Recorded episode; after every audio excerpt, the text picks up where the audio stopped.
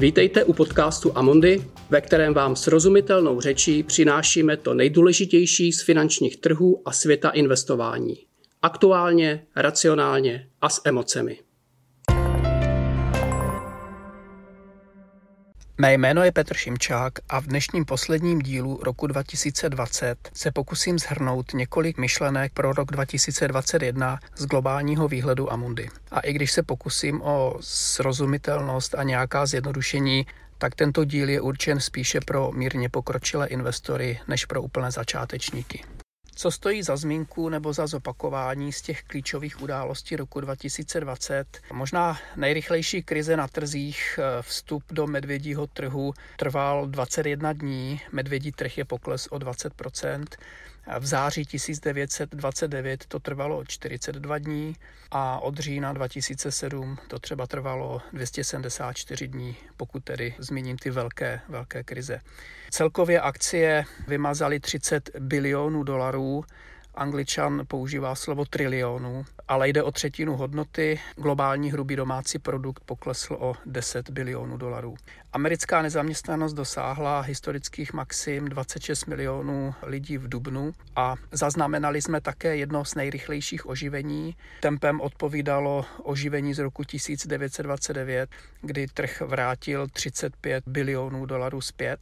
Index strachu VIX zaznamenal letos historická maxima, dokonce více než v krizi roce 2008. Ropa zaznamenala pokles v jeden okamžik o minus 162%, protože se jednoměsíční kontrakt těsně před dodáním obchodoval za záporné ceny, protože byl problém s fyzickým uskladněním ropy. Bavíme se o kontraktech West Texas Instrument, které jsou skladovány v Cushing, Oklahomě. Detaily vys díl 18 Stop šílenství na trhu s ropou.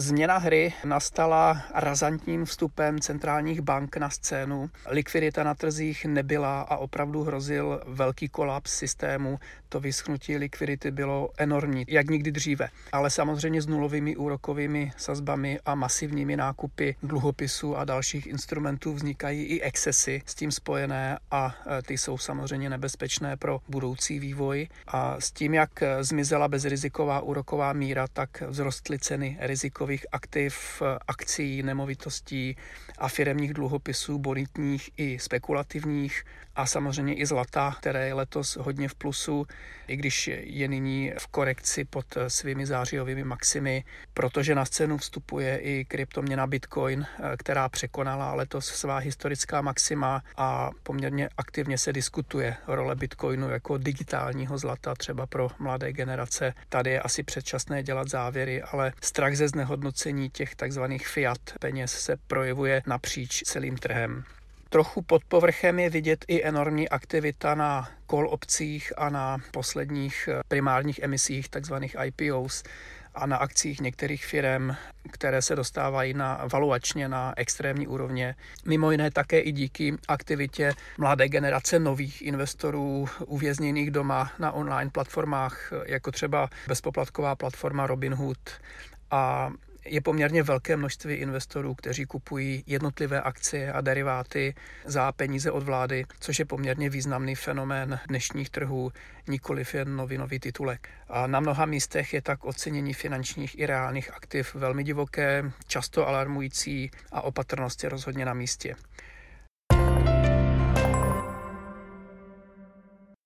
S penězi od vlády je spojený i problém příjmové a majetkové nerovnosti, na který napsali kolegové v CPR, v naší divizi tematických fondů, poměrně zajímavou analýzku. Americké domácnosti letos vytvořily od ledna do října rekordní míru úspor eh, díky nižší spotřebě, logicky, a to konkrétně 2930 miliard dolarů, což je o 1400 miliard dolarů více než za stejné období loni.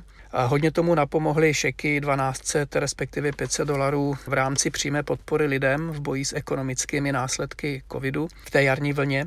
A existují názory, že tyto peníze pomohou ekonomice skrze vyšší spotřebu v roce 2021, což se určitě stane, ale právě kolegové upozornili na zajímavou souvislost a to, že dvě třetiny úspor vlastně si vytvořilo 10% nejbohatších domácností. Konkrétně pak jednu třetinu téhle částky drží 1% nejbohatších domácností, další třetinu zbylých 9, no a 30% této částky dalších 40% domácností a zůstává tak polovina domácností, na které zbyla, na které zbyly 3% tohoto přebytku. Takže spodní polovina ušetřila jen 70, jen do úvozovek 70 miliard a počítat s těmito penězi pro oživení ekonomiky v roce 2021 sice lze, ale asi mnohem méně, než jak by to číslo z prvního čtení mohlo napovídat. Desetina nejbohatších domácností drží dvě třetiny těchto úspor a tyto domácnosti reprezentují čtvrtinu celkové spotřeby v USA. Nicméně lze očekávat, že tyto peníze určitě mohou putovat spíše do rizikových aktiv, do investic. Je to třeba vidět na přes přesunech mezi účty a fondy peněžního trhu směrem třeba k fondům nebo ETF produktům zaměřeným na firemní rizikové dluhopisy či do, či do akcí. Na trzích akcí a fondů jsme letos eh, viděli rekord, hlavně v rozpojení takzvaného růstového a hodnotového trhu nebo titulu, takzvaný growth versus value. Po rekordním listopadu třeba indexy MSCI World růstový je letos plus 28% a MSCI World Value hodnotový je na periodě leden až listopad minus 3,9%. Možná ještě potřeba si říct, že diskuze mezi růstovým a hodnotovým stylem je hodně relevantní třeba pro americké a azijské trhy, kde ty firmy takhle existují, protože třeba v Evropě je, je evropský trh je obecně více nastavený jako hodnotový styl díky svému sektorovému složení a menšímu podílu třeba technologických eh, titulů. Když se kouknu na nějaké fondy globálně investující, které tyto styly reprezentují u nás, tak, tak třeba výkonnost Global Disruptive Opportunities, který je více růstový, tak je letos plus 30% a hodnotový First Eagle International je letos plus 2,7%, což vlastně také ukazuje na to, na to rozpojení mezi těmi styly. Takže akcie mají zatím dvouciferné zisky, když se podívám na celý trh, i když právě s velkými rozdíly podle stylu a regionu. Úroky jsou na nulových hodnotách, prakticky kam se podíváte a s trochou nadsázky, kdo v lednu usnul a nyní se probudil, tak při pohledu na finanční trhy by měl určitě pocit skvělého roku, i když volatilita byla dvakrát vyšší než standardní, ale pak by možná chtěli do restaurace, do kina či do divadla a byl by v šoku a samozřejmě majitelé a provozovatelé restaurací, hotelů, cestovních kanceláří to vidí zcela jinak a to je problém toho, že na akciových trzích si člověk může koupit majetkový podíl hlavně těch velkých gigantů, kteří často na pandemii i profitovali s tím, jak se svět přesouval do online světa, a, ale akcie oblíbené restaurace, kam člověk chodí na skvělé jídlo a jejíž majitel musel zavřít, tak ty se na burze většinou neobchodují. A v těchto segmentech reálné ekonomiky jsou škody největší větší, často nevratné a jejich náprava potrvá velmi dlouho, i když se život vrátí do nového post-covid normálu. Takže na závěr rekapitulace roku 2020 určitě nelze opomenout i změnu v Bílém domě. Ta není podle mého názoru pro dlouhodobé investory tak důležitá, i když samozřejmě daňová agenda a plánované velké investice do čisté energie tak budou mít zásadní vliv na toky kapitálu. No a na Brexit už mi nezbyl čas, vlastně ani nevím, co říct, asi jen díky za všechny ty ryby.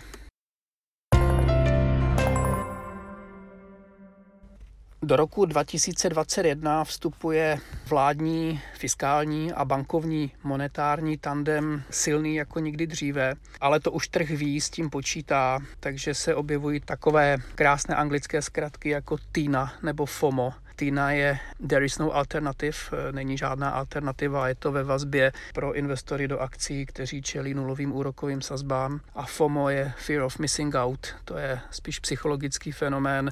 Kupuji proto, že mám strach z toho, že když nekoupím, tak prodělám, protože to všechno roste. Což ani jedna, ani druhá eh, motivace není úplně, úplně nejzdravější, by se dalo říct. A vede to k vysokým valuacím, k vysokým oceněním, eh, a to jak absolutně, to určitě, ale relativně už to tak jisté není, protože, protože vlastně pokud porovnávám ceny akcí proti bezrizikovým alternativám, tak vlastně to současné ocenění rozhodně není, není drahé vlastně. Ale v každém případě je křehké právě pro případnou normalizaci a růst úrokových sazeb. Tady s těmi psychologickými faktory ještě jedna věc, která třeba mě trošku zneklidňuje, je, že Časopis Manivik na své titulní stránce napsal článek Připravte svá portfolia na boom v roce 2021 a právě na titulní stránce je karikatura bývalé šéfky centrální banky Janet Yellenové, která bude ministriní financí v Americe. To je právě ten tandem fiskální a monetární politiky. Tak je na této stránce vyfocená v kostýmů na párty a šampaňské. No a víme všichni, eh, kteří ty trhy trošku sledujeme, že kdykoliv se na prestižních titulních stránkách časopisů objeví články tohoto typu, tak je určitě dobré dávat si velký pozor právě. Ještě hned na začátku ledna eh, se ukáže důležitý výsledek voleb eh, v Georgii. Ten totiž je ještě významný v tom, protože se rozhodne, jakou sílu bude mít americký prezident Biden prosazování svého programu, protože tady se bavíme o těsném výsledku, který může rozhodnout o použití bilionů dolarů, takže nechejme se, nechejme se překvapit. Obecně platí, že trhy by spíše přivítali, kdyby se modrá vlna, modrá demokratická vlna nekonala a republikáni, kdyby si udrželi většinu v Senátu. Abych ještě zmínil taková tři témata, která Amundi eh, vidí v příštím roce. Tento první je, je vlastně rizikové nebo spadá spíše do risk managementu než, než do výnosů, spíše do diverzifikace a to je to, že likvidita může velmi eh, rychle zmizet, takže role amerických státních dluhopisů US Treasuries právě v portfoliích je, je významná, i když dneska není nějak výnosově zajímavá, tak je to, je to jediné aktivum, které funguje, když je trh v krizi a které roste, když je takzvaný risk-off scénář, to znamená na trzích probíhá určitá panika a korekce. A rozhodně za zmínku stojí to, že eh, jedná se o jediné bezrizikové aktivum, jediný trh, kde je bez rizika kladný výnos. I když jen nominální pro desetiletý papíry, které jsou dneska někde kolem 0,9% per annum, má Amundi odhad, že, že by se eh, měly ty sazby pohybovat mezi jedním až 1,25%. Také stojí za zmínku, že zhruba 30% globálních státních dluhopisů má záporné sazby, včetně desetiletých portugalských eh, nebo i dokonce řeckých u kratších splatností, což jsou právě dislokace na trzích, které určitě nepřidávají na klidu. Druhým tématem je určitý přesun do akcí z rizikových dluhopisů, to znamená z high yieldu do akcií, ale v rámci akcí spíše do cyklických hodnotových na emerging market, hlavně v Ázii, a samozřejmě i do kvalitních růstových titulů, ale tam je ta selekce poměrně, poměrně důležitá, protože tam je poměrně velká, velká tlačenka z hlediska cen vstaženo k hodnotě. A takovým společným tématem zodpovědné investování nebo ESG, to bude pokračovat i v příštím roce, to je déle trvající megatrend a určitě třeba trend investic do čistých energií v závislosti na tom, co se podaří prosadit prezidentu Bidenovi, tak to je, to je určitě změna, na kterou ty trhy budou reagovat. Já se tomuto tématu pověnuju v prvním díle v roce 2021. Potom ještě zase třetí téma eh, z toho prostředí nulových úroků, tak jakýsi trend jakýsi trend od fixed income do smart income. A fixed income jsou dluhopisy s pevným výnosem a smart income je jakýsi příjem eh, trošičku inteligentnější, nebo spíš možná vynuceně inteligentnější, a samozřejmě trošku rizikovější, to je, to je s tím spojené. Takže určitě vybírání kvalitních firm v tom high yield segmentu z emerging market dluhopisů, takzvaný private debt nebo dividendy z akcí, to jsou všechno dneska třídy aktiv, kde ten pasivní příjem je kladný a je poměrně zajímavý ale rozhodně nemá nálepku bezrizikový. Ale při dobré diverzifikaci určitě tam lze sestavit rozumná portfolia. Když se podívám na ty hlavní třídy aktiv regionálně, sektorově, tak eh, na žádnou z nich, co máme takovou tu matici ve firmě, tak na žádnou z nich není jednoznačný třeba dvojitý plus nebo dvojitý minus, což znamená buď extrémně pozitivní nebo extrémně extrémně negativní výhled. Není to o tom, že by, že by se kolegové toho báli. Je to spíš o tom, že ta situace opravdu není, není jednoznačná. Určitě hlavním tématem je cyklické oživení ekonomiky díky vakcíně a díky podpoře jak centrálních bank, tak vlád. A to je eh, jedna z nejdůležitějších myšlenek z hlediska takzvané sektorové rotace, kdy opravdu portfolio manažeři nejen v Amundi, ale napříč, vidím to i na fondech fondů, dalších správců třetích stran, kdy určitým způsobem snižují ten podíl růstových titulů a nakupují, nakupují ty hodnotové a ten výhled je klidně na pět, pět let a více, když tahle ta sektorová rotace, když by opravdu nastala, tak to se nebavíme o pár měsících. Ty cykly bývají dlouhé, ale důležité je, velmi důležité je, jestli ta vakcína bude opravdu game changer, jestli opravdu nastane to, co ten trh očekává. Náš takový normální scénář, kterému eh, kolegové přiřazují 65% pravděpodobnost, je nízký růst, nízká inflace, nízké úrokové sazby a pokles globálního obchodu. To je takové zhrnutí roku 2021 pozitivnějšímu scénáři dávají desetiprocentní šanci a ten pesimistický scénář má pravděpodobnost 25% a v tomto scénáře by samozřejmě akcie ztrácely v roce 2021. Takže je tu jakási 75% pravděpodobnost, že i v roce 2021 by se trhům rizikových aktiv mělo při dnešních informacích dařit a samozřejmě je potřeba tyhle ty informace neustále vyhodnocovat a případně, případně ta portfolia upravovat, ale dnes vlastně vstupujeme vstupujeme do těch trhů s mírně, s mírně převáženým podílem akcí nad neutrální alokací v těch smíšených portfoliích. Určitě, i když se bavíme o cyklické rotaci eh, od růstových do hodnotových, tak to vůbec neza, neznamená zavrhovat ty drahé růstové akcie, protože jsou stále nízké úroky a jedná se o nejsilnější a nejziskovější firmy na světě, které jsou možná z hlediska ocenění velmi vysoké, klidně i z roku 2000. To, je, to, to jsou alarmující hodnoty, ale bavíme se, když porovnáme kvalitu rozvahy, velikost, růst ziskovosti, tak se bavíme o úplně jiných firmách, než co bylo v roce 2000. Takže vlastně toto srovnání samo o sobě nedává příliš smysl. I když to nesnižuje tu důležitost, že prostě ten trh je absolutně drahý, to je, to je jasné. Hlavní riziko pro tyto firmy je tak právě růst úrokových sazeb a třeba přecenění cen akcí těchto firm klidně i o desítky procent dolů, aniž by eh, firmy měly primární problém. Co by to pak způsobilo následně, tak to by samozřejmě nebyl, nebyl pěkný obrázek. Ale není to scénář zatím ani do roku 2023 fakticky ten růst úrokových sazeb. A zároveň je to jedno z takových těch rizik, na který bych rád upozornil, protože to vyvolává jakousi jistotu toho, že máme minimálně ještě 2-3 roky klid, což samozřejmě není pravda, protože trhy stále hledí dopředu a reagují na každou změnu. A pokud bude docházet k tomu cyklickému oživení, tak máme všechny ingredience k tomu, aby vlastně centrální banka, která letos eh, ústy svého šéfa říkala, my ani neuvažujeme o tom, že bychom uvažovali, že zvedneme sazby, to za A. A za B, myslím si, že si to mnohem větší pozornost zasloužila podle mého názoru revoluční změna monetární politiky centrálních bank přidáním slovo průměrné do svého inflačního cílení, protože tím, že centrální banka bude tolerovat, eh, bude cílovat průměrnou inflaci 2%, tak tím vlastně říká, že i poměrně delší dobu bude tolerovat přestřelování této inflace. Takže tyhle ty dvě ingredience samozřejmě způsobují, že investoři nevěří, eh, že úrokové sazby nějak zásadně porostou, ale máme historie nám ukazuje, že pokud vlády hospodaří s velkými deficity, který je financován centrálními bankami, tak to vede k inflaci. Takže samozřejmě, pokud dojde k tomu oživení, tak uvidíme, jak moc rychle by třeba centrální banka musela i přehodnotit eh, svůj postoj a to by pak eh, bylo pro trhy velmi negativní, protože na to, na to rozhodně není eh, připraven. Takže trhy by samozřejmě prudce reagovaly dříve, kdyby se změnilo očekávání, tak jako teď právě rostou v naději, že se vše vrátí do normálu v budoucnosti.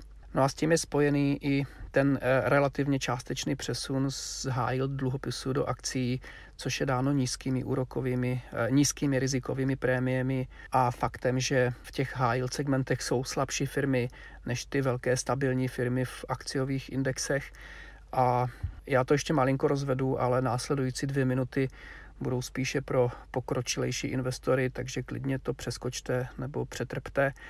Já, když mě něco takového potká v podcastu, tak klikám na 15-sekundové skoky, když chci poslouchat dál, ale konkrétní pasáž mě moc nezajímá.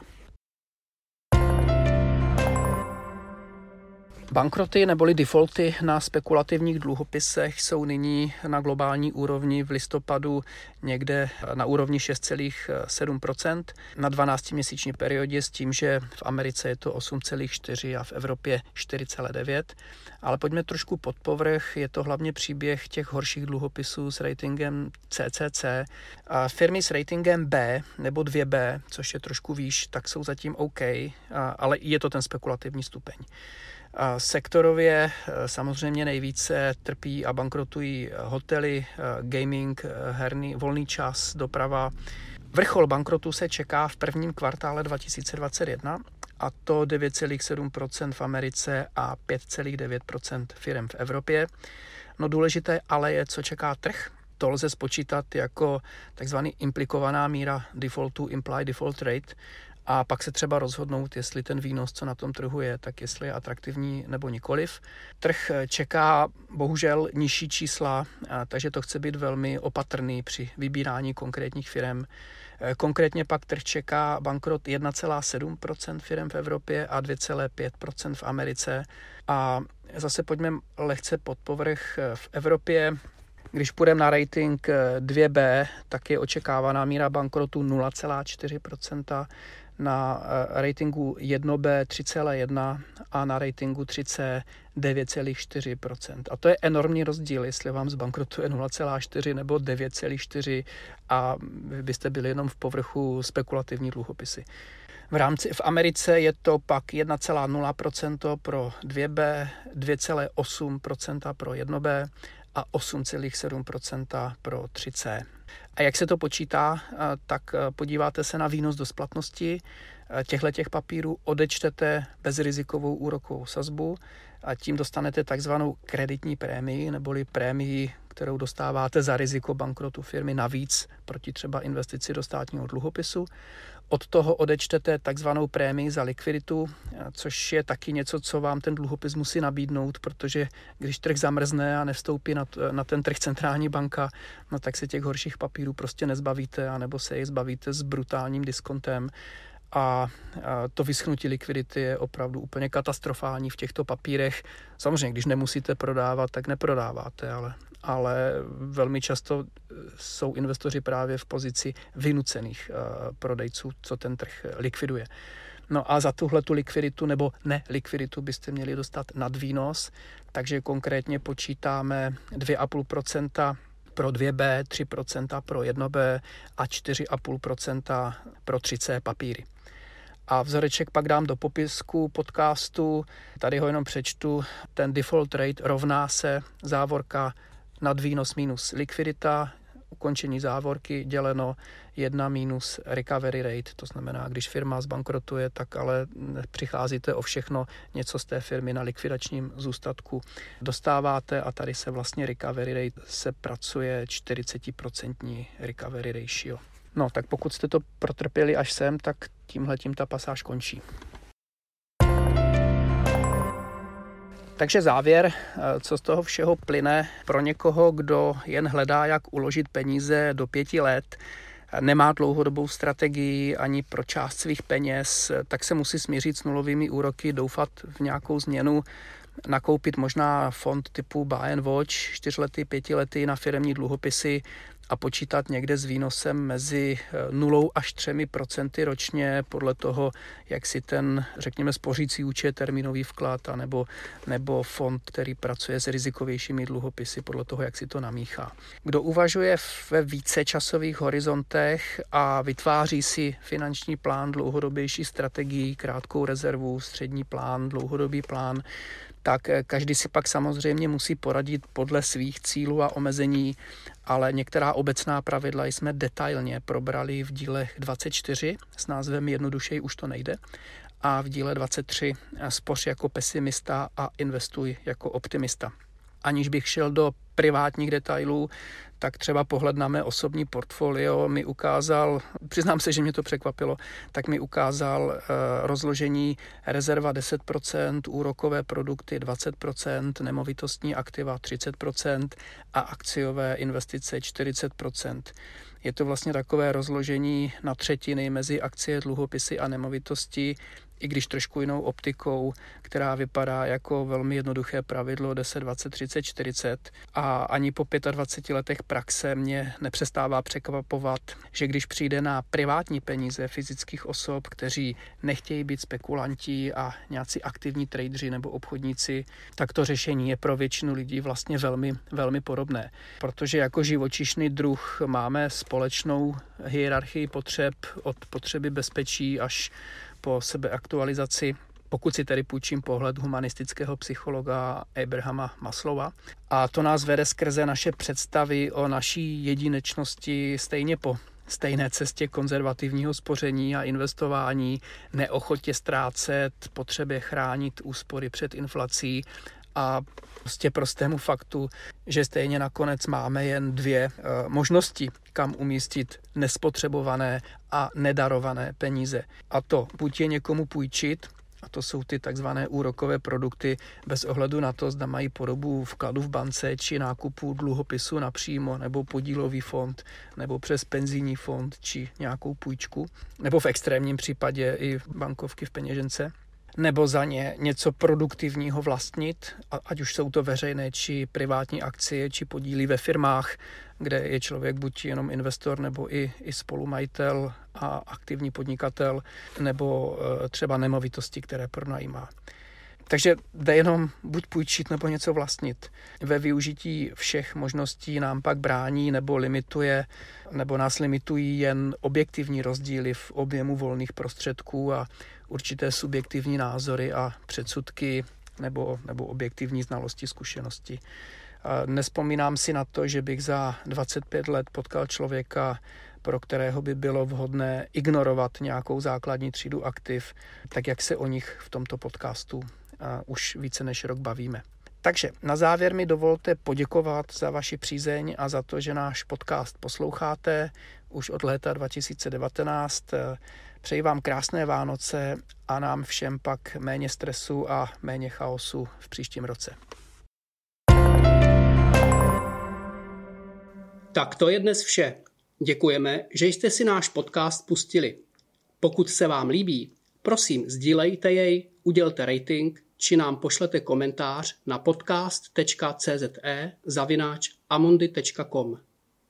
Uvedené informace nejsou určeny americkým osobám, nepředstavují nabídku ani poradenství. Před investicí by klienti měli provést vlastní analýzu rizik z hlediska právních, daňových a účetních konsekvencí, aniž by se výlučně spoléhali na informace v tomto podcastu. Předchozí ani očekávaná budoucí výkonnost nezaručuje skutečnou výkonnost v budoucím období. Hodnota investice a příjem z ní může stoupat i klesat a nejsou zaručeny jak návratnost investované částky, tak ani případné vyplacení dividendy. Výnos u cizoměnových investičních nástrojů může kolísat v důsledku výkyvů měnového kurzu. Zdanění závisí vždy na osobních poměrech zákazníka a může se měnit. Informace o rizicích a další informace jsou zveřejněny v českém, Amundi Czech Republic nebo anglickém jazyce Amundi Asset Management na www.amundi.cz ve statutech fondů, sděleních klíčových informací nebo prospektech fondů. Žádná ze společností ze skupiny Amundi nepřijímá žádnou přímou ani nepřímou odpovědnost, která by mohla vzniknout v důsledku použití informací uvedených v tomto materiálu.